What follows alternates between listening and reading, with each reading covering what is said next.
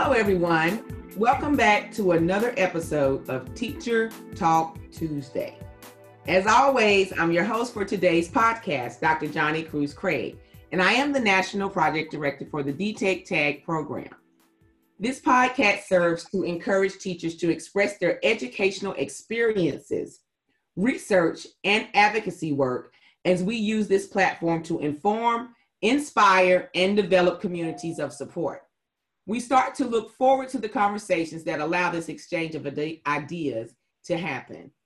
We're excited to announce we're on all major platforms, including Apple Podcasts, Spotify, and Google Play. On this episode, we are sitting down with Dr. Candace Boyd Wyatt, a full time professor in the School of Business at American Public University, with research interests include project management, supply chain management, meteorology, the climate, and public administration. So, as you can already hear, we have a variety of gifts and talents and skills that we'll learn as we speak to Dr. Wyatt on today. Hi, Dr. Wyatt. Hi, Dr. Craig. Thank you so much for having me on today. I'm really excited to have this conversation with you. You're welcome. I'm excited to have you on this podcast and to learn from you today as well. So, since you work in higher education, how do you feel that the K 12 system, as it stands today, prepares students for college? So I am a full-time professor in an online university, which is 100% online. And so we are usually the next step in higher education after individuals graduate. So as it stands right now, I think our K-12 system is improving, and yet we still have challenges and we still have um, room for improvement. Um, so how are they preparing students for college? I think the reality is, is that we still have a lot of college students that are in a low socioeconomic status. So the traditional brick and mortar university is no longer working for them. Many of them have to work a full-time job, so they're not able to go to the traditional type of university. So we're seeing more and more of the low socioeconomic students um, enrolling in my university. What we're also seeing is that some of them still lack the basic skills. And when I say basic, I'm saying reading, writing, arithmetic, um, and just social skills, which a lot of people think in the online environment you don't need.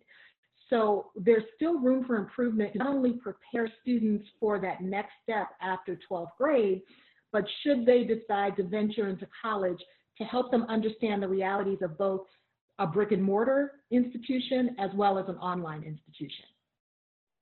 So that's interesting. I heard quite a bit in that answer. And the one thing that well, actually a couple things that stood out to me was the, the, the socioeconomic status. You talked about that and how that is uh, one of the driving forces for students on the online academies because they have to work the full-time jobs. And you know, that's just, that's, that is a reality. Mm-hmm. That is a reality. And then you talked about the lack of basic skills. And, you know, I guess that sort of saddens me all the more too, because I think about, you know, even brick and mortar schools, in regular schools, where we have some of these same issues um, in our communities, um, looking at those lack of skills with the reading and writing and the arithmetic. Um, and then you brought out social skills. That's really important too. And as we're in this evolution period here, right? Um, everything is going distance learning, everything's virtual. And you said people lack some of those skills.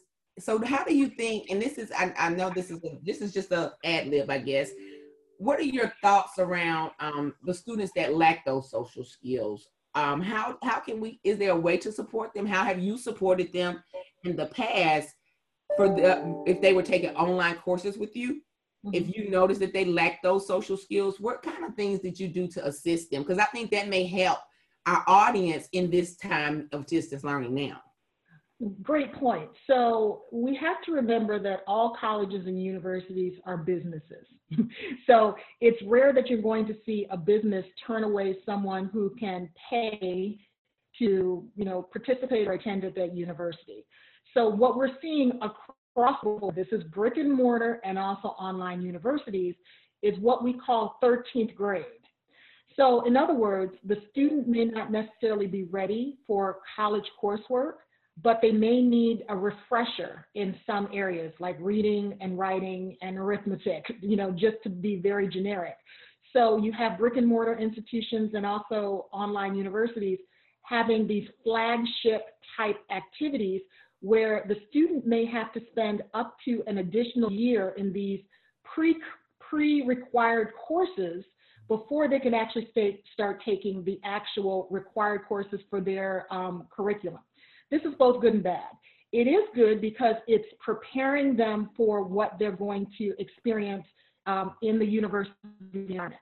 But the challenge is many of these students who are of low socioeconomic status are using grants, Pell Grants, loans, um, and maybe scholarships in some way, shape, or form to pay for their education.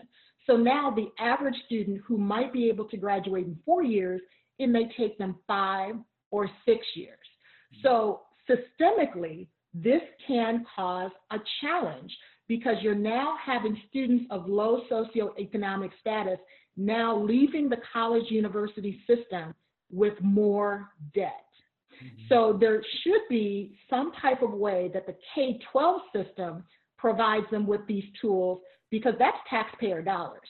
So it would lessen the burden on them financially, and then it would also expose them to the realities of either a brick and mortar institution or an online institution in advance so that they can make an educated decision as to what's the best option for them, um, both economically and also educationally.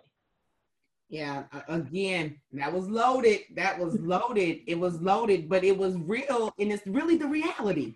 Mm-hmm. So when you think about it, you said that 13th grade. I've been hearing that language for some years now, right? That 13th grade. And it's really 13th grade in college. And you really you correlated it. You aligned it. You made sense of it. Like you know these schools are businesses. Mm-hmm. so they you know it's it's money is involved. And on the honest of it really is falling on the student who don't understand the, the financial piece of it in the beginning, right? So as they're leaving this K-12 and going to this quote unquote 13th grade, they don't understand that they're going into a place now where they're collecting debt. Mm-hmm, um, it is now out of the public school system if they were in public, and now you're paying for this education mm-hmm, mm-hmm, in some way, shape, form. That, so that's really good. I thank you for bringing that point up. So mm-hmm. now, the onset of the COVID 19 pandemic has forced school districts and universities all across the country to push learning online in an effort to implement social distancing. I like to say physical distancing because we don't need to be socially distanced, especially in our culture, yes. and stop the spread of the virus. So, totally understand the physical distancing. As a mother of a young school children, actually two school children, and working adult, how do you balance the demands? Um, so I think this is where prayer comes in. I, I literally take it day by day. Um, I, I've, I've said this so many times that this is teacher appreciation, and this experience has helped me understand what teachers have to, you know, uh, do to endure, to ch- just to challenge their students and to help them succeed. So I've told everyone that I've gone from one job to three jobs. I have an eight year old and a four year old at home. So I'm now homeschooling two kids in addition to working a full time job. And so I, I, think the realities of that sometimes uh, it makes it a bit a little bit challenging. But what I've found is asking for help. um, and so, you know, I'll just give you a, a quick uh, example. Um, my mother lives in Chicago, Illinois, and there are times where I need to be on a conference call. I need to be uh, have total silence, be uninterrupted for up to an hour at a time. Well, that's the time when my kids have uh, grandma time, where literally, you know, they'll be FaceTiming her, they'll be speaking to her. She'll keep them engaged. She'll read them a story. It is the best one hour or 60 minutes um, of my day. Um, on the flip side of that, I um, understand the realities of being a mom and I communicate that to people when I am participating in meetings. I have no problem saying, hey, I've got two kids. I'm going to mute myself because of the background noise, and I may have to step away for a couple of minutes uh, because you know I'm I'm you know dealing with childcare issues. And for the most part, my colleagues and the people that I've been working with have been understanding because they're going through it in some way, shape, or form. Um, so COVID-19 is not only affecting us in terms of the education system, but as we all know, it's a health crisis. And so especially in the African American community, many of us are in an environment where you have multi-generations in the same household. So again, both good and bad, from the health related perspective of COVID-19, it might be challenging to have young kids, uh, people of middle age and maybe people who you consider elderly all under the same roof because it may expose them to you know the hazards of, of this virus.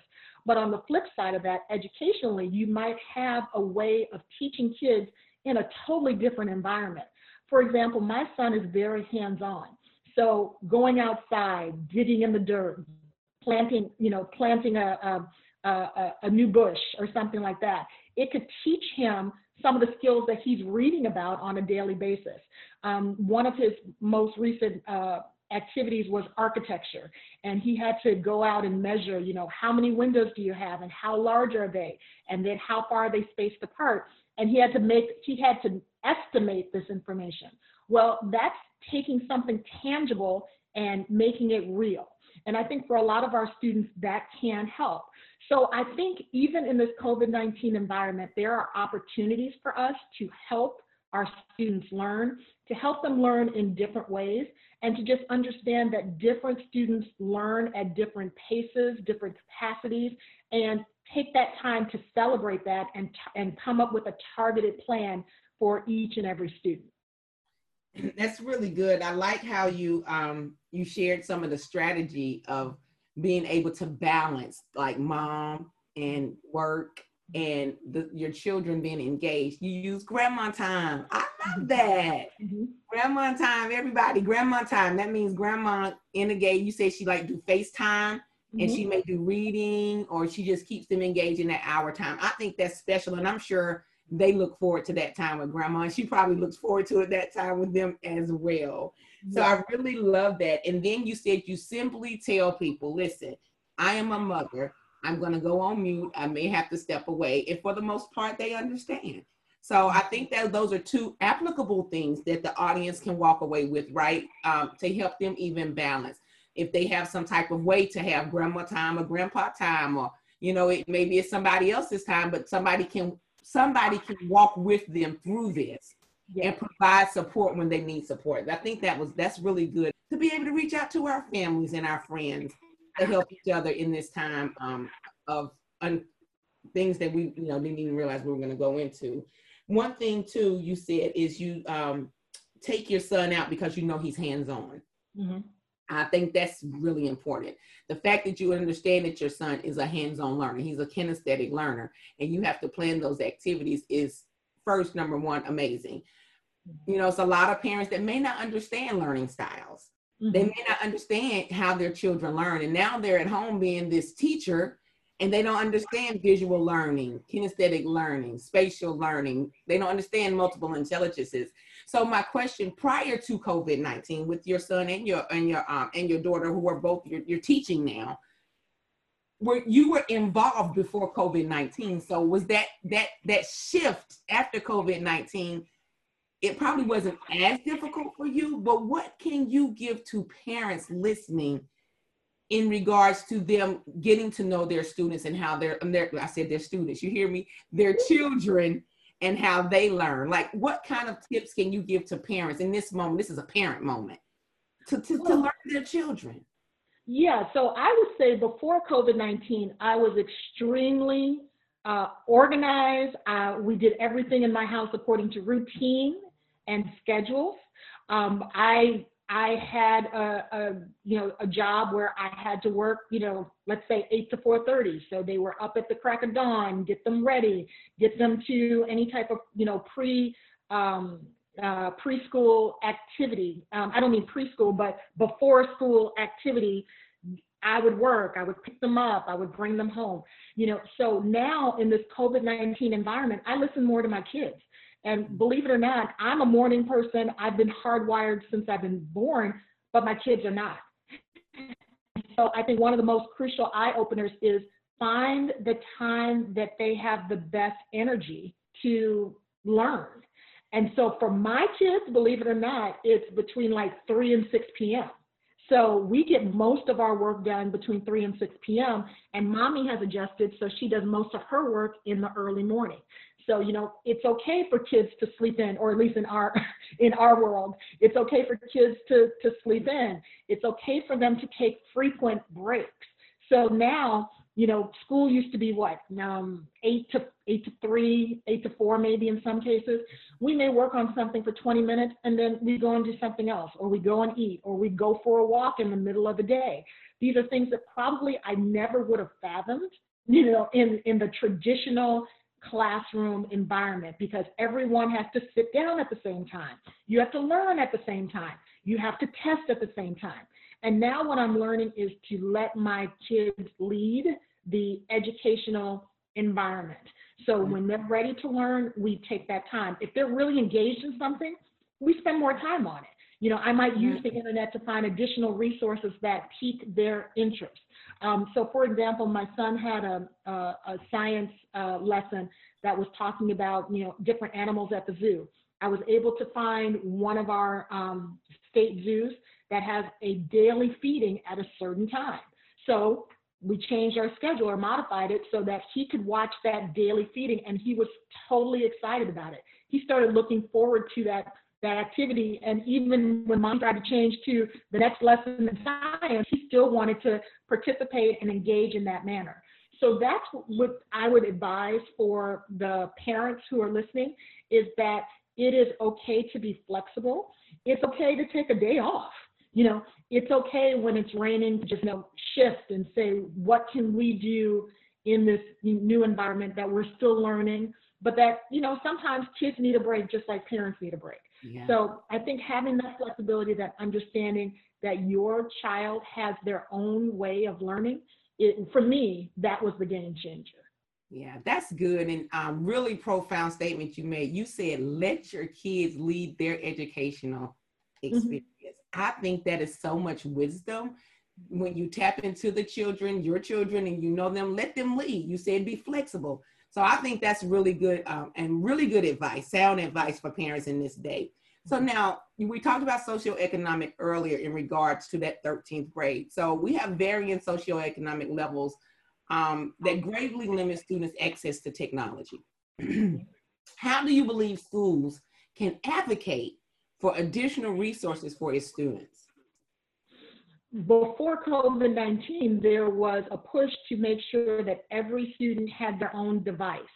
Um, so, by device, that could be an iPad, it could be a laptop, but the point was that every student needs their own device because the reality is we are moving into a more technical environment and every student, regardless of your major, your passion, or what you're choosing to do, the online environment is going to be some part of that job. It could be just like you and me, just having a conversation. It could be you trans, you know, transferring funds for for an invoice. It could be you giving a presentation to you know hundreds of people on on your research. Regardless, the point is the internet is the way of the future. So what I would suggest for, for schools is how can you make sure that every student, one, has their own device in their hand? Let's go back to low socioeconomic status. I read an article, and I'm sorry I, I don't remember the, um, the author, but they were saying that in low socioeconomic areas, many times it's the cell phone that those households have to communicate via the internet. In other words, there's not an iPad, there's not a tablet, there's not a laptop, that parent has a cell phone. So imagine trying to do your homework online using a cell phone that probably mom and dad may need, and heaven forbid they're out of the house during the day, because we still have a large part of our population that still has to go to work. So then you no longer have the one internet related device that would help you learn. So first and foremost, I feel that every student needs their own device, and I would encourage the educational system to advocate for that. Secondly is the internet. I can tell you as a parent, I'm on the internet. My kids have devices that are in, on the internet. I mean, sometimes I literally have to go and find the device and turn it off to ensure that I have the capacity that I need for, for my work related activities. And I can only imagine how, again, as I said, some of these households who have multiple people in them are able to use the internet um, efficiently and accurately to, to get the job done. And then let's even take it a step further. There are some households who don't have internet access. And so I think having a broad plan where every household has the same high speed connectivity and internet access can be a game changer for the educational environment. Everyone needs a laptop, everyone needs internet access, and everyone needs access to their, their educational resources. Yeah, I, I, I agree. And we have such a gap. That mm-hmm. digital divide is a real thing. And mm-hmm. it's like, you know, it, it, the gap is is large and it's actually increasing right now because of where we are with COVID-19. You brought up many good points about that bandwidth. Mm-hmm. You know, you said sometimes you have to go find that device and turn that Wi-Fi off so that you can have the bandwidth you need. And that's just real. And that's one issue you have in your home. But then again, when we flip that reality, you got back, you go back to that home you talked about that mm-hmm. has maybe just that cell phone that may can tap onto the internet here and there. And think about that most often, as you said, you may have in that same home four, five children. Mm-hmm. Think about it one cell phone, four or five children, and everybody is having to do quote unquote distance learning. So I know that that's a burden and probably a stressor for many homes right now. So yeah, the one-on-one would be great as well as the bandwidth to, to carry all of these devices so that the students can continue learning. So the next, um, it says, because you've been teaching online for some time. You probably are quite comfortable and familiar with distance learning. For teachers who are getting acclimated to connecting with their students through the computer screen, what advice would you give to them to keep their students engaged in the content? Okay, that's a great question. So, one of the things I've learned is ask open questions. So, especially when you're dealing with youth, yes no questions will get you a yes no answer. So one of the ways to engage them is to ask open-ended questions and look for things that connect you. And so many times people will say, oh, I'm a teacher, I'm fill in the blank age, and maybe I'm teaching kids that maybe are, you know, in, in the single digits. Some people may say, oh, there's generational issues. Well, I really feel that in this world, there are all different ways to connect us. You could ask them about the weather. You could ask them what they ate for dinner last night. Um, we're all changing to this binge watching reality. You ask about a, a TV show or a cartoon. So finding ways to connect with your students and asking open-ended questions, I think would really help with the engagement in the classroom. The other thing is to think about how many times you want them to engage with you in the course of a week or seven days. So the number of questions you ask, the type of questions you ask will often make them want to come back into that classroom environment and respond and engage.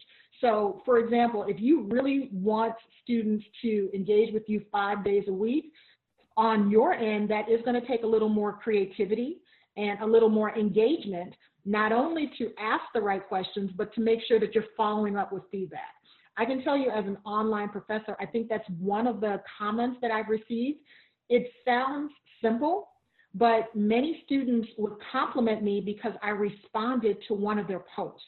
In other words, in the online environment, there might be a requirement for you to post two, three times a week, but that's not a requirement for the instructor to respond to what you're saying. So sometimes just think about, you know, just saying something and no one responds. You know, it just goes out into the atmosphere. How would that make you feel? So again, for these teachers, you know, I, when you think about engagement, it's having a conversation. And just like now, a conversation is back and forth. Are you listening? Are you reading? Are you finding something that you're connecting with? Is something resonating with you? And are you comfortable um, communicating that? That, hey, this was a really good thing that you, you said. Hey, let's talk about this a little more. Hey, here's a link to a video that talks about something that you just said and I, I, took the time to, to look, look at it. I think those are the type of ways that we can engage the student more in the classroom so that they can see that there's a tangible, real life person on the other end. Yeah, that's really good. I like the way you broke that down. That was really, really good.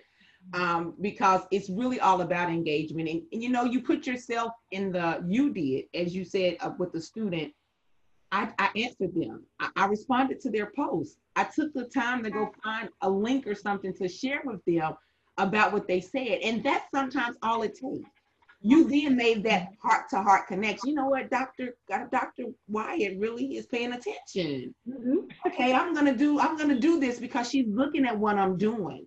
So right. I think that's really good. And um, you said oh, ask, ask open end questions mm-hmm. uh, instead of that multiple choice. That like you want your it gives them the opportunity to use their creativity to construct answers, to construct responses back to you instead of simply picking us A, B, C, D, or true, false type thing. Mm-hmm. I think those are all very, very, very effective strategies that the teachers that are listening here, the parents that are listening here, the audience overall can take and see how to even engage people. Mm-hmm. it's further than just students. What you just shared is really wisdom to engage a human being. Absolutely. Absolutely. so, yeah, that was really good. I appreciate you sharing that. Mm-hmm. Now, you wrote about how educational institutions can incorporate artificial intelligence mm-hmm. in learning in classroom settings. Do you think this kind of technology can and will be scaled for use in K 12 classrooms once students are allowed to return to school? Um, absolutely. I, I truly believe that online learning is the way of the future. And also, one of the challenges we had in the public school system is finding qualified teachers. Um, I, will tell you again, um, I know of schools where the music teacher was moved to the science class because the science teacher went on maternity leave and they couldn't find an adequate substitute teacher. So now you have someone who might have education in one area being totally transformed and forced to teach and engage and help people excel in another area, I think that's a disservice. Uh, so now that we're in the online environment, we have to think of ways to combat that. And that's where artificial intelligence comes in. It could be as easy as you log in and maybe there's four questions for you to answer before you get to the actual classroom environment every day. Something that jogs your memory, something from the previous couple of days, just to make sure that you're actually retaining the information that was provided before. Um, another easy way for artificial intelligence is to grade quizzes or to grade tests. You know, think about the, the traditional teacher who has to grade 20 or 30 sets of, you know, papers every week. And that's only in one of her subjects or one of his subjects. You know, that can be extremely taxing. And I'm going to call it a teacher bot, but that's where teacher bot can come into the, to the, the, uh, to the picture and can assist that teacher. Um, so in some cases in the online environment, you don't have a classroom of 10 or 15. You may have a classroom of 50 or 60. And so again, you want to make sure that the teacher can focus their time on what really matters. And yes, you want people to comprehend and retain. But again, those focused conversations to me helps the individual understand the information, the material a little bit more, and then you can focus on using the artificial intelligence for quizzes and tests and, you know, or maybe there could be a list of frequently asked questions where you ask a question and the computer system can kind of match it up and say, okay, they're really asking about this. Let me send them the canned response and then say, if they still have questions, here's the instructor's contact information. Let's set up a chat or you can email the instructor. So the other thing is grading, you know, because think about the, the traditional teacher where you now have to grade, you now have to manually take those grades, put them into some type of online portal to calculate your grades. Well, go back to what I was saying. If there's an online quiz, the, the, the artificial intelligence or the teacher bot grades it, automatically shifts that grade into the, to the grade book. You've saved so much time for that instructor. So again, they can focus on the student. So I think those are just a couple of ways in which I see artificial intelligence enhancing the environment moving forward. Yeah, and I actually, I actually can see that. When you were speaking, I was thinking about that because, you know, in, and I was in the regular classroom, you know, we went from having 20 something students to by the time I left the regular classroom, it was up to like 33, 34. So now you said on online, the numbers will increase. Mm-hmm. And and I think that's going to happen. It's going to happen. I think it's inevitable, honestly. Mm-hmm. It's going to happen, and you're going to have teachers that have to be highly effective, highly efficient, to be able to use that technology, to use that artificial intelligence, to understand that software and how to integrate it within their teaching, right? But then they might end up with a, a classroom of 100 students. Right. You know, but you have to learn how to engage them. That's why all this engagement is going to come into place. Understanding where to put in those quizzes, how to get those checkpoints, understanding how to use the systems on the back end. So, say if they are giving them canned responses, you got to have your system to be able to go back and continue to engage them so that you don't lose them and move them along that learning continuum. So I truly believe that is where we're going. Um, this shift in COVID 19 and the way we're evolving with distance learning, what you just explained, truly, truly, truly, I believe is the way of the future. And I would tell educators listening, listen, look at some articles on artificial intelligence. Look at only all these um, online learning tips. You can um, under here, or you can email us at DTech Tag and get this article. We'll post the article from Dr. Wyatt so you can read it. I believe it's important for teachers, parents, everybody in education to really wrap their mind around where we're going. Mm-hmm. So we're like in this present space and we're shifting, we're evolving. And I think we cannot get stuck here. We have to become forward and proactive thinkers um, and think more of what you just spoke about mm-hmm. because that is where we're going and that's the way that we're going to have to serve our communities um, to move our students and teach our students and move them forward so that's a really good conversation that one actually should have its own podcast honestly yeah well, I'm happy to follow up. we can have a follow up conversation. For sure. That one deserves its own because that is going to prepare those that are ready to move forward to move forward. Mm-hmm. So, with all of that being said, this has been so good.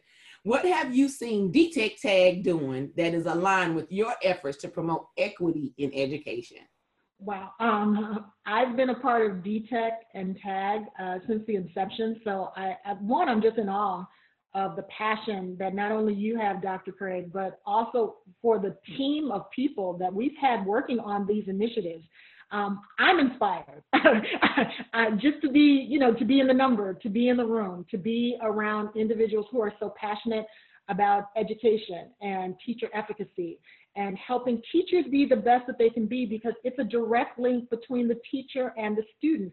And we just talked about that. That connection is so powerful.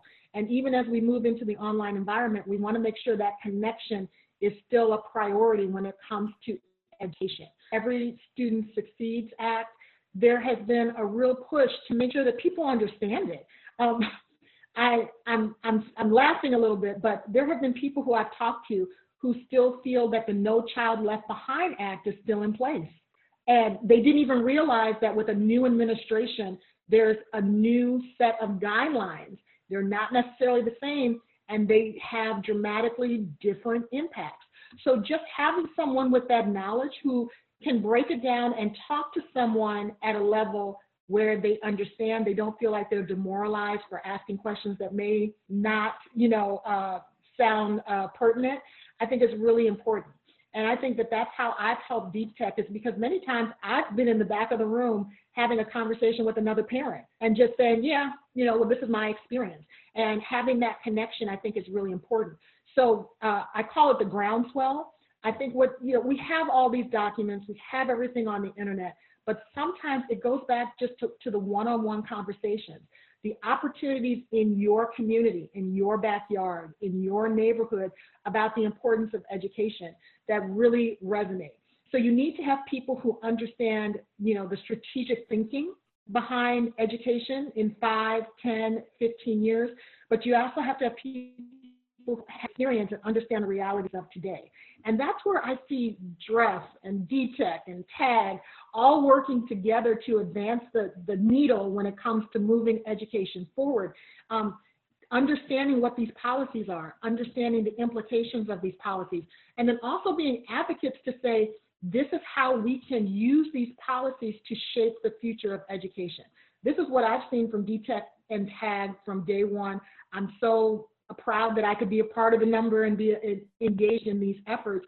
And it's truly having an impact. I can say, if I can, if I can give this example, um, uh, I met the superintendent of my child's school system through DTech Tag, Monica Goldson. And I would never have had that opportunity um, if I was just, and I'm going to use air quotes, your average parent. Now, obviously, she's very busy, she's very engaged, but the point that I was able to speak to her, spoke to her for a couple of minutes, and then she even followed up with me afterwards in a conversation because I am a parent at one of her schools. She said she considers, you know, me a resource. That is something that's game changing. And again, it goes back to the groundswell that we were talking about before, is that making these connections, having this network, having people understand on all levels that education affects all of us. You can look at the economy right now and you can see how there are so many people that are concerned about getting back to work because they may not have another stream of income. They may not have the educational means to shift and to move to another um, a, a, a, meaningful way of, of gaining an income, they can only do what they've known for 10, 15, 20 years. And so think about if everyone had an enhanced educational portfolio where they could do multiple things and bring in multiple streams of income, would the situation that we're seeing right now in the news be different? I don't mm. have an answer for it, but it's something that I've been thinking about so many times that we need to equip people to have the educational means so they can shift, so they can follow their passion. So when there is a financial crisis, that they have the means to say, okay, I can survive, not just for a couple of weeks, but maybe for a, a couple of months. And, you know, I think that those are some of the underlying issues that are seen in the news, and it all boils down to education. Yeah, yeah, that is so good. And you said something that really resonated with me when you said, you know, us in this mindset with these streams of income and even how we educate, I think. And this is a little off topic, but it, this is what came to me when I was listening to you. Mm-hmm. Because what if we went into education with that type of mindset and early on in the educational career of the students, we help them to understand who they are, the gifts they have, and how they can create streams of income, right? Mm-hmm. And then from there, we help them develop and equip that, and they start making streams of income early. Um, I talked to one of our, our DTech Tag teammates who's a teacher. She actually has her students doing a flat Mrs. Wilson, right? Yeah. When I saw that, I called her immediately and I was like, listen, these students can create books. They can publish books around flat Mrs. Wilson. There could be a full curriculum. So that would shift a, a student's mind early, early grade level as to how they can capitalize on their, their love for writing, their love for reading, their love for creativity, make it into a book, and then there's a stream of income once you publish the book, right? Right. So I like what you said about that, and I think that's a, a mindset that we all must um, evolve to as we begin working with students in this age. Mm-hmm. Because we're going to have to have them equipped to equipped to face any type of financial crisis, right. or it's going to further divide that gap mm-hmm. all the way around. So really good, and thank you so much for all of your your efforts, your time with DTech Tag. You have been here since the beginning. It, it's, been my, it's been my pleasure, and I know I say this all the time, but I think I've gotten more out of DTech and Tag uh, because you know just being in the room learning taking it in i think it's changed my perspective as well as an online um, instructor.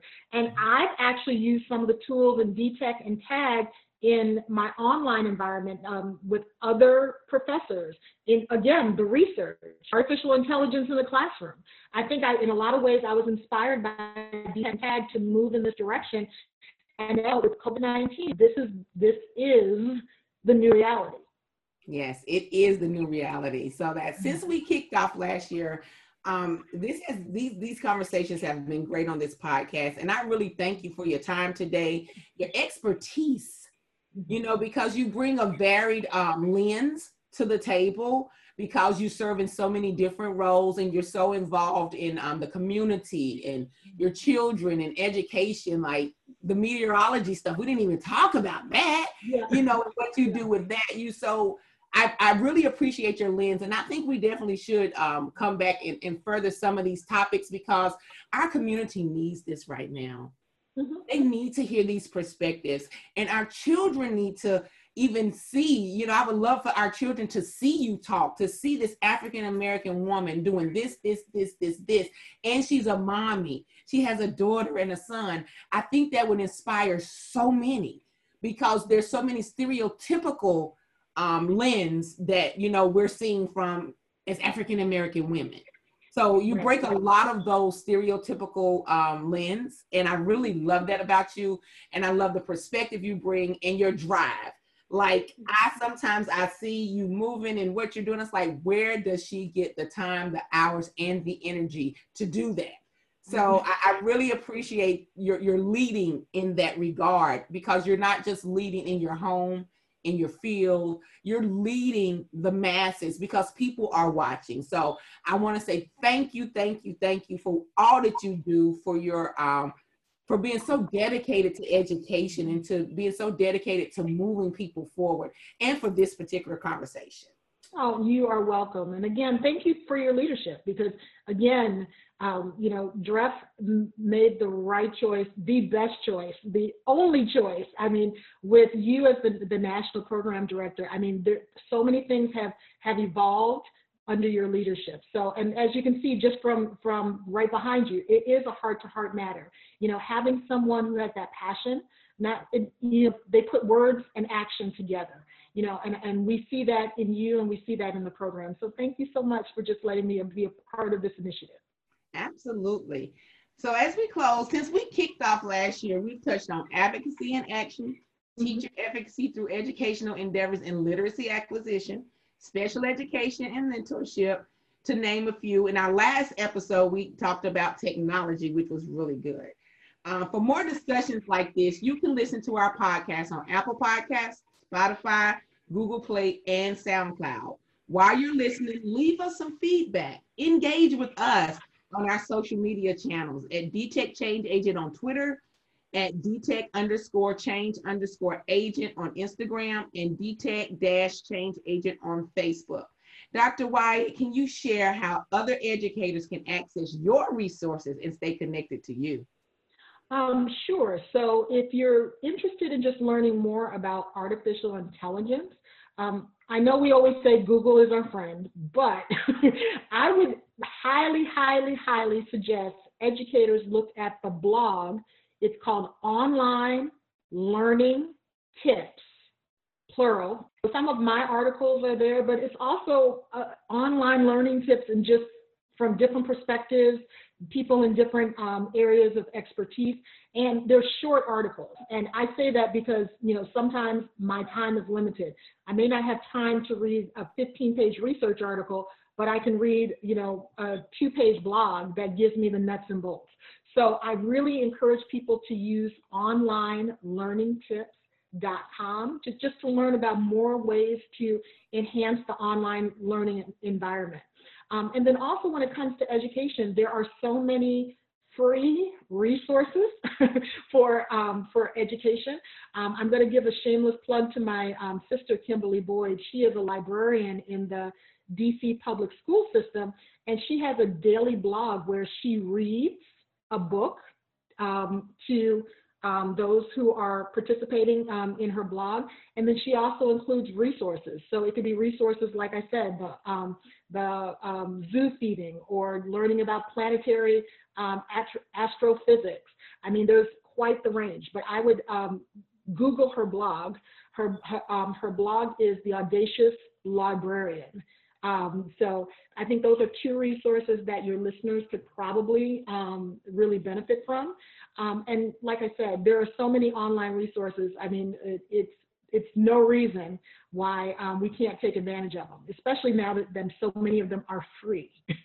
yeah, that's true. That's good. So, all right. Thank you, everyone, for tuning in today. Catch us on our next episode and look at our social media feeds to catch some of these blogs and resources talked about today.